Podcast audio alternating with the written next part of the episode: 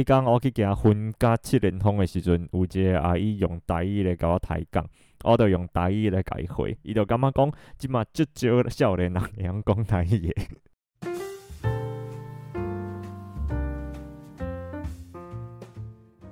好，大家好，欢迎收听《登山者日志》，我是岳师傅。那没有要继续讲台语了？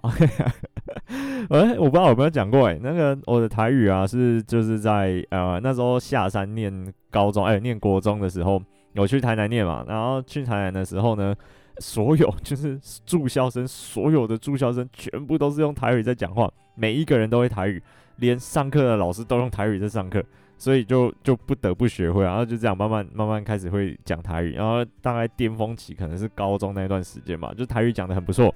然后后来大学回到呃那个就是回家，然后念大学，然后就是呃同学之间比较少在讲台语，可能有很蛮多不一样的地方来，北部来的啊，什么地方来的那个同学，所以就比较少在讲台语，都讲中文。然后后来台语就慢慢退步，不过还是可以啊，就是还是还是可以那个。对打的，只是就比较少在讲了。其实之前也还是有希望说，哦，还是可以有一个可以讲台语的环境，然后只是就蛮难的啦，就是呃，要找到一真的一大群啊都会讲台语的那个同学或者是朋友，然后一个环境，嗯，蛮难的一件事情。好了，然后这今天这礼拜啊，想要讲一个比较。啊、硬一点点的主题就是公民科学跟登山活动，然后就是也得我想要想说，好像没有讲过这个主题，因为我们其实我们研究是除了高海拔的咨询生态有在做调查嘛，就是在做一些生态学的东西之外呢，我们其实也有在做公民科学的推广。呃，简单来说，我们主要就是在推 iNaturalist 的这个 app，那它就是一种呃公民科学的展现。然后就想说，诶，那好像没有讲过什么是公民科学，跟公民科学到底在我们的生活中有哪一些可以应用的地方。所以呢，也就是这礼拜想要来跟大家讲的主题。然后呢，我又快要不知道可以跟大家讲什么了。所以就是，如果你觉得有什么想要听我说的，可以很欢迎，然后到我的 IG 或 Facebook 怎么之类的，就是可以私讯跟我说，然后我再尽力的满足大家。嗯，对，大概是这样。好，然后我们先公民科学，就是什么东西是公民科学？其实它是就是有一种呃普通公民展开的科学研究工作，就是它经常是在协助专业的科学家和科学研究机构来执行一些科学研究计划或者是一些工作，那我们就会称之为公民科学。然后另外一个定义呢，可能会是说由社会群众参与的科学研究。就是无论是由社会群众主导发展，或者是呃由公民科学家设计，然后给群众来去执行的一些计划，诶，都算是公民科学的一个范畴。所以简单来说，公民科学呢，它呃很显然的，就是从字面上的意思可以看得出来，它一定要有公民参与的这个部分。就怎么讲？就是我们一般在做科学研究的时候啊。基本上都是有科学家嘛，就是我们有可能有受过一些专业背景训练，然后啊、呃、长时间的投入在某一个领域，然后专精在这个领域，那我们展开的这些研究工作，那可能就是传统的这种研究的类型。那最近其实也也不是最近啊，很长一段时间了，我们渐渐的就是会发展出这种公民科学和公民参与科学研究的这种模式。对，然后来协助科学家进行一些研究工作。那这个后面会讲。我们现在讲公民科学要呃有的三个很重要的元素。第一个啊，刚才讲了公众参与，就是要有公众社群，然后或者是非就是非专业的科学家来参与到其中的呃科学研究工作。然后再来是科学方法。公民科学嘛，第二个字是第二个词是科学，所以不是乱做，就是还是要有一套诶、科学方法，可能从试验设计，然后假说啊，假说设立，然后试验设计，然后还有实验方法啊，我们最后可能会有一个结果，然后我们再去做统计分析，然后去验证我们的假说，就是它它是要有一个科学的流程，然后跟方法来去执行的这种工作，然后最后最后最重要的是要有资源共享。就是其实有时候我们会讲说什么，诶、学术界或者是呃，像之前有一些东西会讲说我们是关在那个学术的巨塔里面，意思就是说，诶、我们自己研究到的成果然后我们就自己拿着，然后我们没有共享或者是公开给所有人都知道。那公民科学一毕竟就是邀请了所有的群众一起来参与了嘛，所以这个成果其实不属于科学家自己的，它是属于群众一起努力而来的一些成果。所以它最重要的就是要有资源共享，我们必须要比如 open data，就是把所有的这些调查成果啊、资料都公开共享出来，就是公民科学的三个比较重要的呃意涵。那其实不同程度，就是公民参与的程度不同啊，我们会有分不同的公民科学的性质，就是第一个是贡献型计划，就是说。这些计划呢，通常都是由科学家来去做设计。例如说，他一开始会有一个假说，然后科学家安排好所有的试验设计方法、调查流程，然后等等资料收集的一些过程，然后最后就是由公民科学呃公民科学家，就是群众来去提供 data，就是提供数据跟提供资料，然后来给科学家，那科学家才会再去做后续的一些分析跟资料处理等等的工作。然后这个就是，诶，群众参与的比例会稍微少一些些。然后呢，第二个就是合作型计划，就是说一般呢，大多啦，就是从由科学家设计，让公民就是公众提供资料。但是呢，这些参与的群众成员也可以协助改善，就是说，呃，我们的整个试验设计的方法啊，或者是诶数据分析，以及就是协助，比如说公共享跟公开。研究成果，例如说，其实有时候我们在试验设计的时候，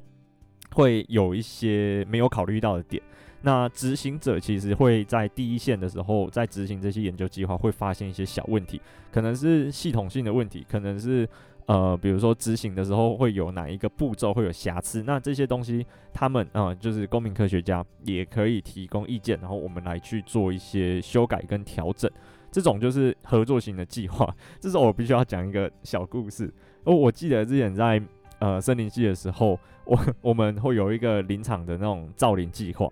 那这个这个跟公民科学家没有关系，这个就是呃坐在办公室跟到第一现场的 差别。就是那时候呃我不知道，好像是不知道哪一间呃可能其他的研究室吧，他们就负责 GIS 的部部分。然后呢，我就是要负责去野外的部分这样。然后呢，那时候就是，诶，在野，呃，GIS 研究室他们就是拉好说，OK，我们今年的造林地的面积就是可能在第几林班地的某一块，呃，小区域这样子，他就是给我们一个呃图资，然后它上面是一个面积这样子，就是有点像，呃，那个叫 Polygon，对，就是有一个地理资讯的一个图资，然后它是一块面积，那我们呢就要到现场。来去拉样线，就是我们要一条白线，然后这样子牵着，然后把那个面积实际上的在林班地上面圈出来。然后呢，呃，我那时候拿到图纸，OK，我们就去现场把那个白线牵出来嘛。然后牵牵牵牵牵牵，前面有一个非常深的溪沟，诶，超级深的。然后我就想说，好啊，好啊，没关系啊，现在都这样啊。就是就是这样的，我就是第一线，通常在执行的时候就会发现一些很莫很莫名的问题，然后反正后来还是有解决啊，就绕开它啊，那个造林的面积不变，就是可能由其他块去补进来这样子，反正 就是这样。所所以说，就是合作型的计划，就是公民科学家在执行的时候，如果发现问题啊，那也可以提供科学家意见，然后他们可以互相去。呃，研究跟讨论，然后来去改善整个研究方法跟流程，甚至是到后面的数据分析处理等等的，也都可以一起来讨论跟提供意见。这样，好，下一个就是共创性计划，这个群众参与的比例又更高，就是说，啊、科学家跟参与活动，就是参与研究工作的这些群众呢，他们可以一同设计，对，然后当中至少有一些一部分的参与者会非常积极。的呃参与讨论，或者是呃大部分的一些研究的流程，这些参与者都有呃参与，就是都有在其中帮忙或者是提供协助。那这样子的呃比例，就是群众参与的比例又会再更高一些些。让这样子就是共创性计划，就是科学家跟公民科学家一起合作来产生的一个计划。然后呢，独立性计划就是完全由公民科学家，就是由公众群众成员呢独立去设计的科学研究计划。那他们可能用自主的方式，或者是接力的方式，例如说，呃一年一年，然后不同的团体一路接下去，或者是呃在空间上面从东到西有不同的团体去接手，然后积极完成的一些科学研究的过程。那这就是独立性的计划，大概会分成这四个不同的程度的那个公民科学活动。那好，来，我们为什么会需要公民科学家？其实有一些研究或者是呃科学的那个研究嘛，或者是一些计划，是很难很难由单独的科学家或者是单独一间研究室少少的人力去完成的。例如说，呃，有一间研究室，他们是在做那个建立物候模型的。我诶，我以前有讲过物候，OK，然后我再讲一次，就是物候呢，它就是生物在。一一年四季下来的一些生理机制或者是表现上面的变化，例如说开花结果，然后落叶长新叶，这个就是植物在一年四季的物候现象现象。那有一些会到繁殖季发情期，然后什么时候产下后代，那什么时候会孵蛋，然后什么时候会育雏等等，这个也是动物的物候现象，就是再来是这样。那我们呢，如果要建立一个物种的物候模型，其实我们要非常长时间的去累积资料，因为不可能我们只观察一年，我们就说 OK。那这个物种，我们以玉山杜鹃来说好了，就是玉山杜鹃啊，它在呃四月五号的时候会开花，今年啊，今哎四月五号的时候会开始长花苞，然后五月三号的时候会开始盛花。就是它不能是只有单独一年的时间，我们就立定一个标准，就是说它的呃物候周期，就是它的物候现象的时间点，就是如此的安排。这个必须要是长时间累积下来，例如十年、十五年等等的，然后我们再去取一个。诶，它大概会在一个区间，然后有产生什么样子的物物候现象？例如说，它十年来，我们来看长期的趋势，大概就是在四月的第一个礼拜就会开始长花苞。我只是举例啦，没有讲得很准，因为我也搞不太清楚玉山杜鹃到底什么时候。对，然后大概在五月的第二个礼拜会达到盛花期，然后大概在比如说呃七月或者是几月的时候，它会开始有果实跑出来。等等的，就是它是必须要非常长时间的去累积资料，才有办法做出来的一个研究。那长时间累积资料，除了我们要经过十年以外，还有什么样子的那种克服要非常需要克服的困难？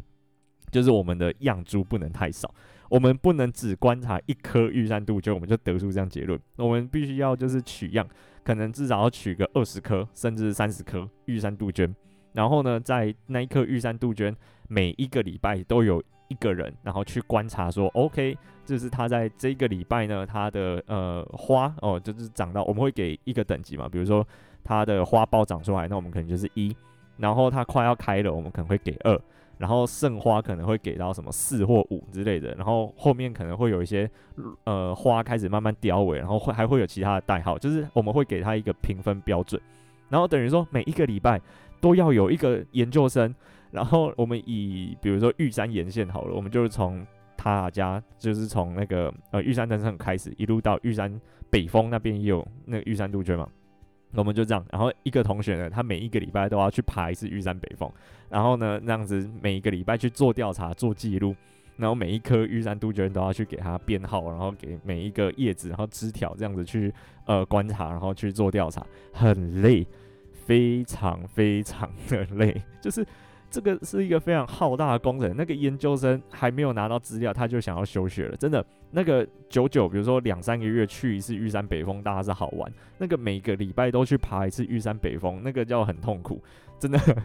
所以说，这时候如果呃有公民科学家协助，因为毕竟玉山啊，每一个每天都有人在爬，对不对？那如果每天有都有人，然后去帮忙拍照这颗玉山杜鹃，然后上传到某一个平台，像 iNaturalist 这样子的一个平台，然后呢，呃，我们就是科学家，我们就是负责在这个平台上面收集所有群众累积下来的资料，我们再去做评等，然后去做分析，是不是这样子就可以节省很多人力、物力跟财力的部分？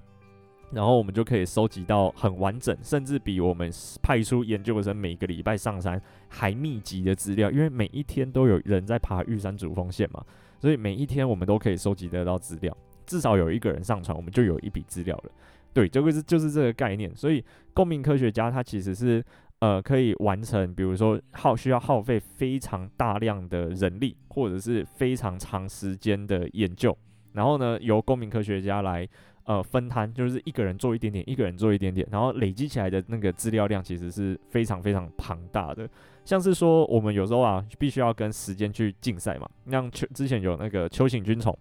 秋行军虫入侵台湾的时候，它其实会很严重的影响台湾的农业生产的那种产值跟产量，那可能会造成我们台湾的粮食危机。然后呢，我们这时候其实需要去呃调查说，秋行军虫这个物种到底在台湾已经扩散到什么样子的程度了？对，这个是非常重要的，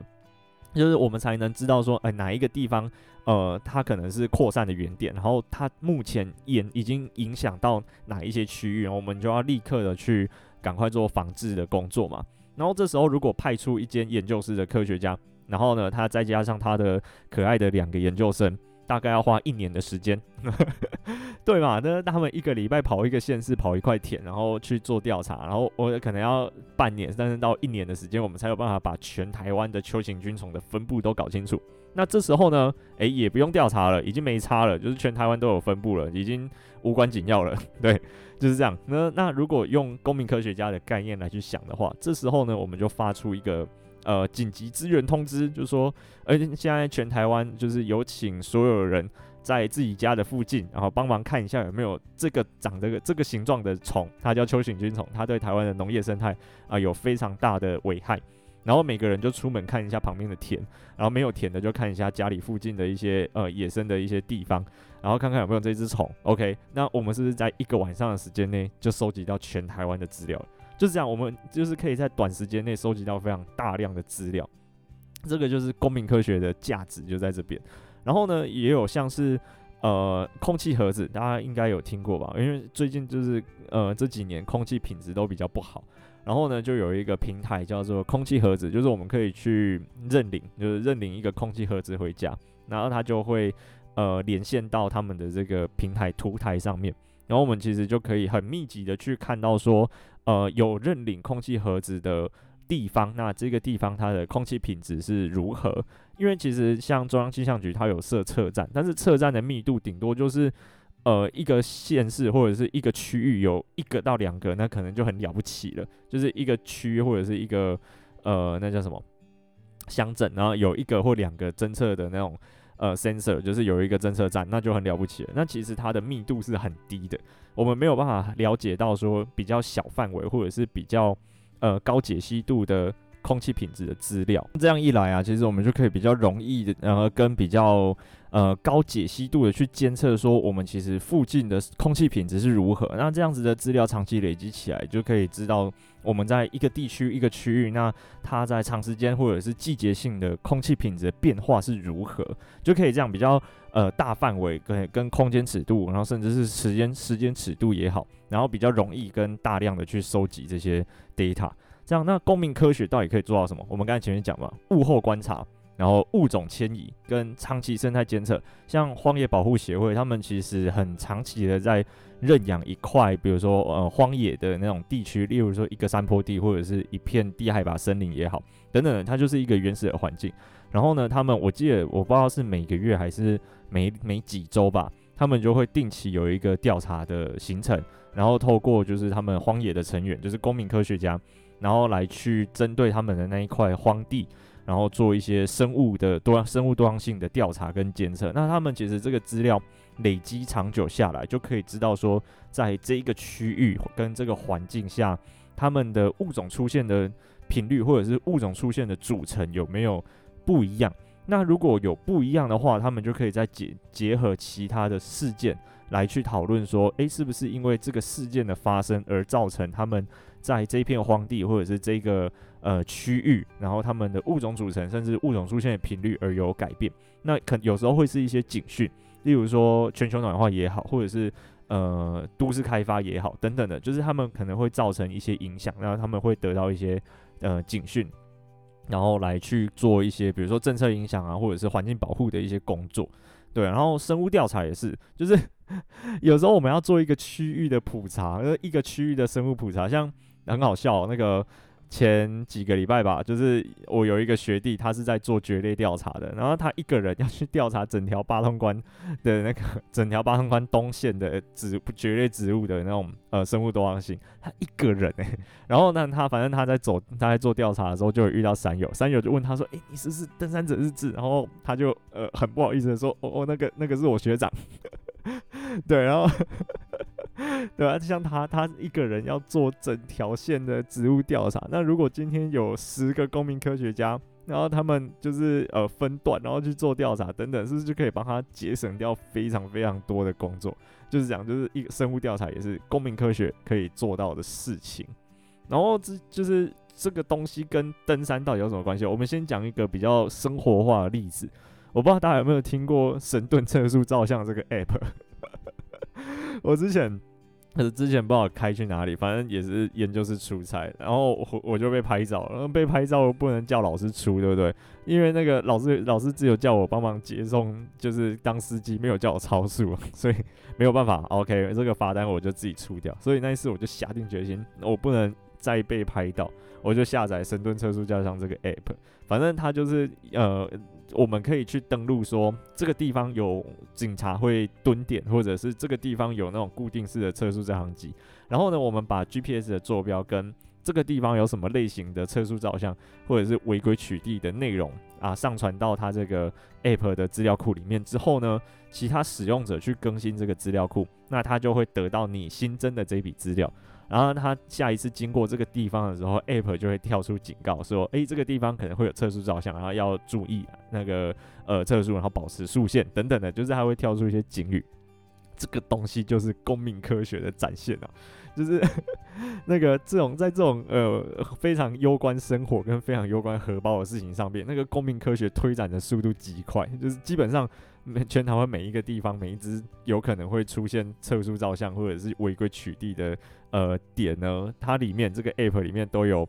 做，就是做记录，然后我们我们就可以去更新它的资料库，然后来去呃做那比如说预防，然后保持速限，然后反正就是遵守交通规则啊这样子。然后呢，这个东西就是呃我们如果用在登山上面的话，其实。这个我以前就已经有想过很久了，因为像现在我们的 Facebook 上面有登山讯息通报站嘛，上面就会有很多，例如说水源回报、路况回报，甚至是往登山口的交通管制等等的，或然后甚至到最近可能哪一个哪一家接驳车司机可以去，然后哪一个东西就有一点像靠背登山导师的那种感觉了，就是开始会在上面会有人讲一些很雷的事情。那么像这种大大小小的事情，其实它都是。被需要被整合的，就是我以前一直在想说，到底会不会有一个平台可以完整的整合这些资讯？因为以比如说像 Hiking Books 好了，或者是健行笔记，他们的呃目的或者是他们的平台上面的一些资讯，我主我觉得主要都还是以路线为主。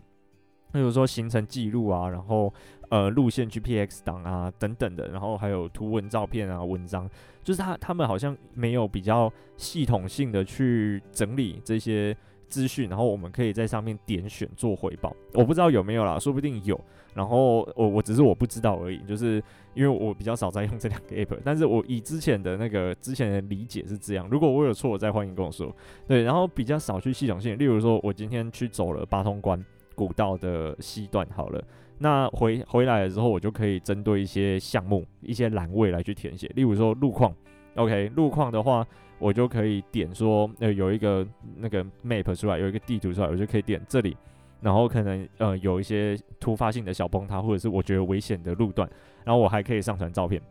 甚至是因为现在拍照上传的时候，那个照片里面，我们只要有开启 GPX 的权限。GPS 的权限，它它自动会带入坐标的那个资讯在照片里面的资讯，呃，资讯栏位里面，然后它就会自动去抓嘛，然后它就可以像警警示或者是警告说，诶、这个地方可能有出现小型的崩塌，那通过的时候要比较注意安全，然后甚至是水源也好，就是呃走过的时候，它就可以沿路去回报说，这这个路段上常见的水源目前的水量大小，可能就会有一个稳定，然后。呃，大、中、小，然后甚至是什么浮流、消失等等，就是它可以列得很细，这样，然后我们就可以去选择。然后呢，我们在呃整个系统上面就可以，比如说我要准备要去爬八通关路呃古道西段，我就点八通关古道西段，然后就会跳出最新的资讯，就是呃几月几号的时候，那目前回报的水源是如何，然后崩塌的状况是如何等等，就是这些资讯其实呃如果有确实的同整在一个平台上面的话，那它会非常的有力量。因为大家懂，大家有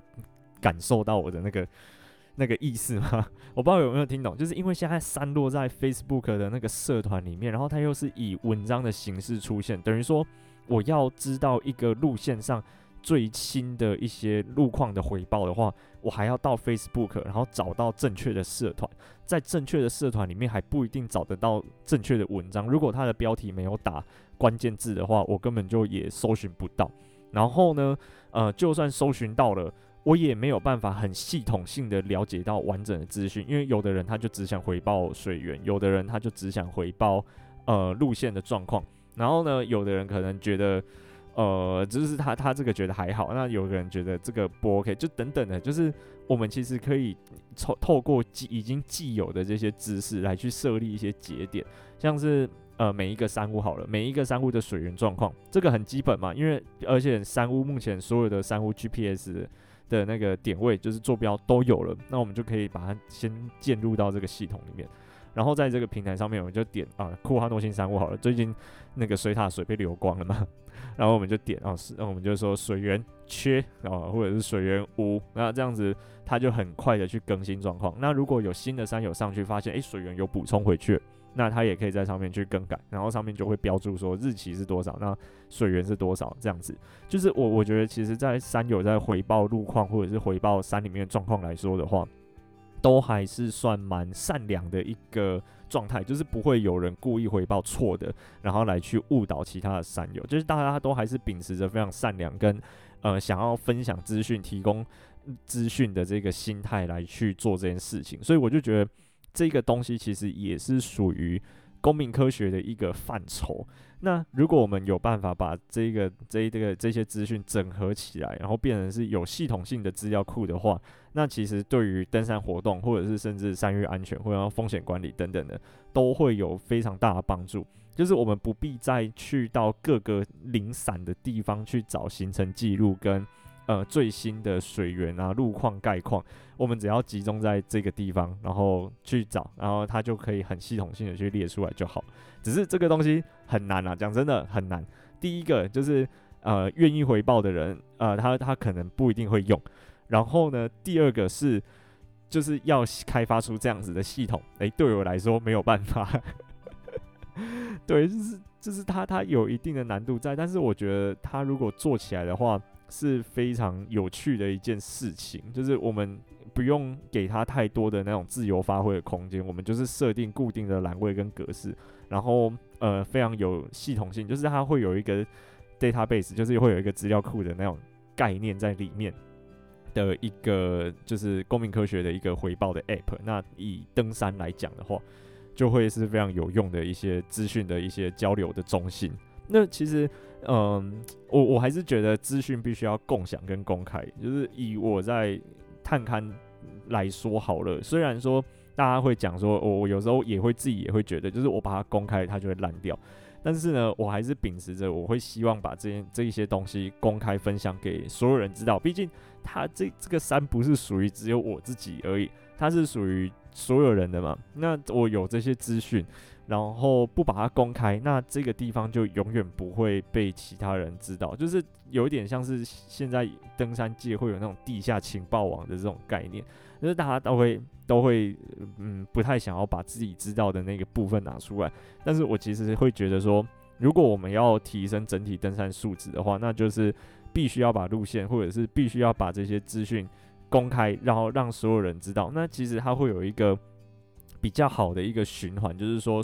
这样这些人的他就会知道说，OK，我们应该要在山上要做哪些事情，不应该做哪些事情，然后就是整整体的那种登山教育跟登山者的水准，其实我觉得会慢慢的去提高的，就是就是大家会有一种，我自己觉得会有这种想法了，对吧？我不知道我不知道大家是怎么想，就是有点像是我们现在在推 iNature 一样，就是我们以前啊，他 iNature 在台湾上还没有几笔记录。然后后来这几年就一直推，一直推，一直推，一直推。然后现在全台湾的记录其实非常非常多，就是基本上除了中央山脉深处以外，到处都是生物多样性的这种观察记录。那这些记录其实就可以呃给我们这些研究者，或者是给群众啊、有非常好认识周遭生活周遭生物多样性的一个机会跟平台。那多越多人认识生物多样性，是不是就会越多人来对环境保护产生概念？然后他们就会进而去保护，说，哎、就是知道说，哎、其实我家附近有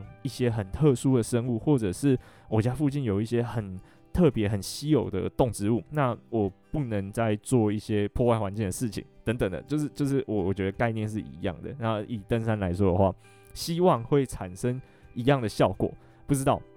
那当然我，诶，我觉得还是要提升，就是整体登山者的水准啊，因为毕竟还是会有很多老鼠屎嘛，像 不知道还是会有人把垃圾就直接披压在山上，然后把一些吃不完的东西藏在那个就是高压舱的桶子里面，甚至就是水就忘记关，这个就很吊诡，就是呃这些行为都还是没有办法，就是大家的那个。呃，水准可能是呈现一个峰值分布嘛，就是大家一般人可能在一个有七十五分的等级，那有一些人啊，他们非常的自律，可能到九十分、一百分，那但是呢，相对的就会有一些人只有四十分甚至三十分，就是它是一个常态分布的一个状态。那我们要怎么把这个常态分布的峰值往比较好的那个方向去提高？其实就我我觉得是需要靠所有人的力量一起去努力的，因为一个人在那边画西游其实没有什么用。啊，但是如果我们大家开始学会，就是，诶、比如说从最简单的，嗯，做记录，因为其实如果我们想要回报这件事情，我们势必要做记录嘛。我们做登山记录，然后做登山记录的同时，其实就会去做功课嘛。然后做功课，我们就会知道说，诶、对于路线有一定的了解。那对于路线有一定的了解，那其实就会养成一个，诶、我们在爬山之前要去做好一些事前准备的一个习惯。然后做事前准备的时候，其实多少还是会接触到啊，在山上什么可以做，什么不能做的这些知识嘛。就是等于说，我们会呃看身边的人都在学习的时候，或者是看身边的人都在做这件事情的时候，会有一个同侪压力，然后变得是说，诶、其实我如果不做记录，或者是我不做好一个扮演的一个好的登山者的角色，那其实是会被唾弃或者是会被淘汰的这种感觉。然后大家其实渐渐的，我觉得就会把整个素质提升上来。就是我我其实以前就有一直在想，要怎么把公民科学的这个概念融入到登山之中，我觉得就很还蛮有趣的。其实健行笔记下载那个呃 GPX 档。的这个呃功能就有点类似这种概念的，就是它可以开放所有使用者上传 GPX 档嘛，那其他的使用者也可以去下载这些人的 GPX 档，然后下载下来之后，其实就可以参考每一个人的路线走法啊等等的，就是它就是一个公民科学展现，就是它的资料共享，然后透过群众的力量来去累积这些路线的资料，然后这些路线的一些 data 等等的，然后只是我觉得它还可以再更专精一点，就是有一些栏位可以去。填空，例如说，呃，就是像刚才讲的嘛，水源啊、路况啊等等的，就是它可以再去回报的更细节，然后更呃专一在某一些资讯上面，然后是对登山有帮助的，我就觉得还不错那样。然后希望、我们来许愿，然后进行笔记，哎，呃，你可以开发这个 这个功能，然后那个或者是 Hiking Books 啊，开发这个功能，拜托拜托。这样子的话，绝对啊、呃、下载量爆炸，或者是现在你们其实已经有开发了，只是我完全不知道。那我跟大家说声道歉啊，就是这样啊，大概是这样，就是一个公民科学的。那我觉得要做公民科学会需要哪一些动机哦？就是嗯，其实它这些东西会回馈到我们自身使用者的身上，因为就是会有一个成就感。而像我在自己在用 iNaturalist 的在上传。呃，观察记录来说好了，它有点像是累积一个，呃，累积一个那叫什么成就值的那种感觉，就是诶、我的那个 i natures 上面的上面的观察笔数啊，已经达到一千笔了，我觉得很爽，就是我我贡献度达到一千，然后我帮其他使用者鉴定物种，然后鉴定了几千笔。然后也觉得诶、很爽诶、就是我我有办法有这个能力帮人家鉴定出来，就觉得很开心。然后再来就是我会觉得说，我对于科学研究啊、有尽一份自己的心力，然后或者是以登山来讲，就是我对登山安全或者是呃登山的整体的教育素质也好，有更加提升了，那我就会会有一种成就感。那些其实大部分人都是源自于此，就是对自己会蛮爽的，或者是他会有一些奖励机制，例如说像我就会有点像收集路线那种感觉，他会我会帮你设定，或者是帮你呃记录说你目前的路线啊已经走到哪里，然后呃你还差多少，可能会可以完成哪一些徽章等等的。那这些东西就是对个人来说会有。呃，成就感的部分，那它就会是公民科学继续使用下去，或者是继续操作下去的一个动机。OK，我刚才下载了 Hiking Books，然后好像没没有到那么的，我我刚才讲的那么的多，但是呢，它其实也是呃蛮多功能的。我这样会不会被 Hiking Books 讨厌呢？我记得他们好像有追踪我，对不起，我第一次用 Hiking Books，就是它它上面，我来顺便介绍一下，Hiking Books 上面会有一个部分叫探索，然后探索的部分就会有一些文章，例如说附近的呃一些路线啊，或者是有人上传的呃行程心得等等的，哎、对，然后上面还会有一些。专栏文章，就像什么新手必看的文章啊，或者是热门路线的选定啊，然后会有特别活动，就是会有一些夏日挑战，我们可以去挑战它的活动，那可能会有一些赠品或者是奖励吧。然后再是选物，然后就上面会推荐一些不错的一些山道具，然后再会有离线地图，然后也可以记录自己的 GPS，然后还会有装备管理，就是我们可以。新增我们的装备清单在上面，那有点类似刚才我之前有分享过的一个那个规划自己装备的那个呃平台那个网站，对，然后呢大概是这样。那我觉得它主要功能是这样哦，它有社群贡献，社群贡献哦，还有它的社群贡献跟我讲的社群贡献不太一样。它的社群贡献是说我们的互动是怎么样，例如说我有帮几个。活动拍过手，然后还有我被拍过手的活动有几个，然后我有评论或者是我被其他用户下载过的活动，嗯，对，他跟我讲的还是稍微有点不太一样，就是他也不错，就是他会集中一些有点像我刚才前面讲，就是践行笔记会集中的，例如说像 GPS 轨迹或者是行程记录的文章，但其实它没有一个是以图台为主，然后呃，我们点选某一个路线之后。它可以显示说这个路线的最新概况的那个功能哦，许愿许愿许愿许愿。如果践行笔记或者是 Hiking Books 你们有在听的话，哦，我非常建议大家来来去做这件事情，这个一定会成为全台湾第一个做这件事情的人。然后 OK 就把这个机会让给大家了。好啦，就这样，就是公民科学，我觉得在登山上面可以使用到的事情。然后我相信大家应该很多人是。第一次听到公民科学这个东西，那它其实非常非常多的应用的层面，例如说像前面讲的嘛，最其实我接触到比较多的还是在生物多样性的这个领域，但是在其他的领域，像有讲那个呃 神盾测速照相这个 app，或者是说呃有一些像美食地图，然后像。啊、呃，瀑布，然后温泉地图等等的，其实它这些东西如果有透过很多人然后共同协作完成的话，那它也是属于公民科学范畴。然后，而且大家，我觉得大家可以去搜寻说自己有兴趣的一些主题，其实或多或少都会有人在做资料整理跟资料收集。然后这些东西其实都是算，其实还蛮多都是算在公民科学的一个范围里面。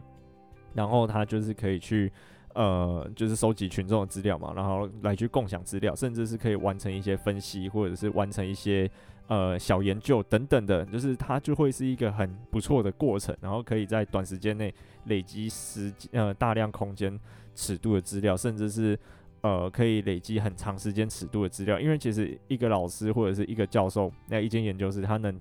在一个地方做研究的时间顶多啦，我觉得三十年就很了不起了。那如果是有公民科学的一个团体，那他们很持续性的就是一代传一代，然后前辈教后辈，然后这个团体生生不息的在一个地方来去做调查的话，那其实累积起来的资料量的时间尺度来说，一定会比就是我们就是一般的学者或者是一般的科学家在做的还要来得更持久、更长久。然后如果他们的方法又很够严谨的话，那就绝对是属于一个公民科学的活动。我是自己是觉得这样。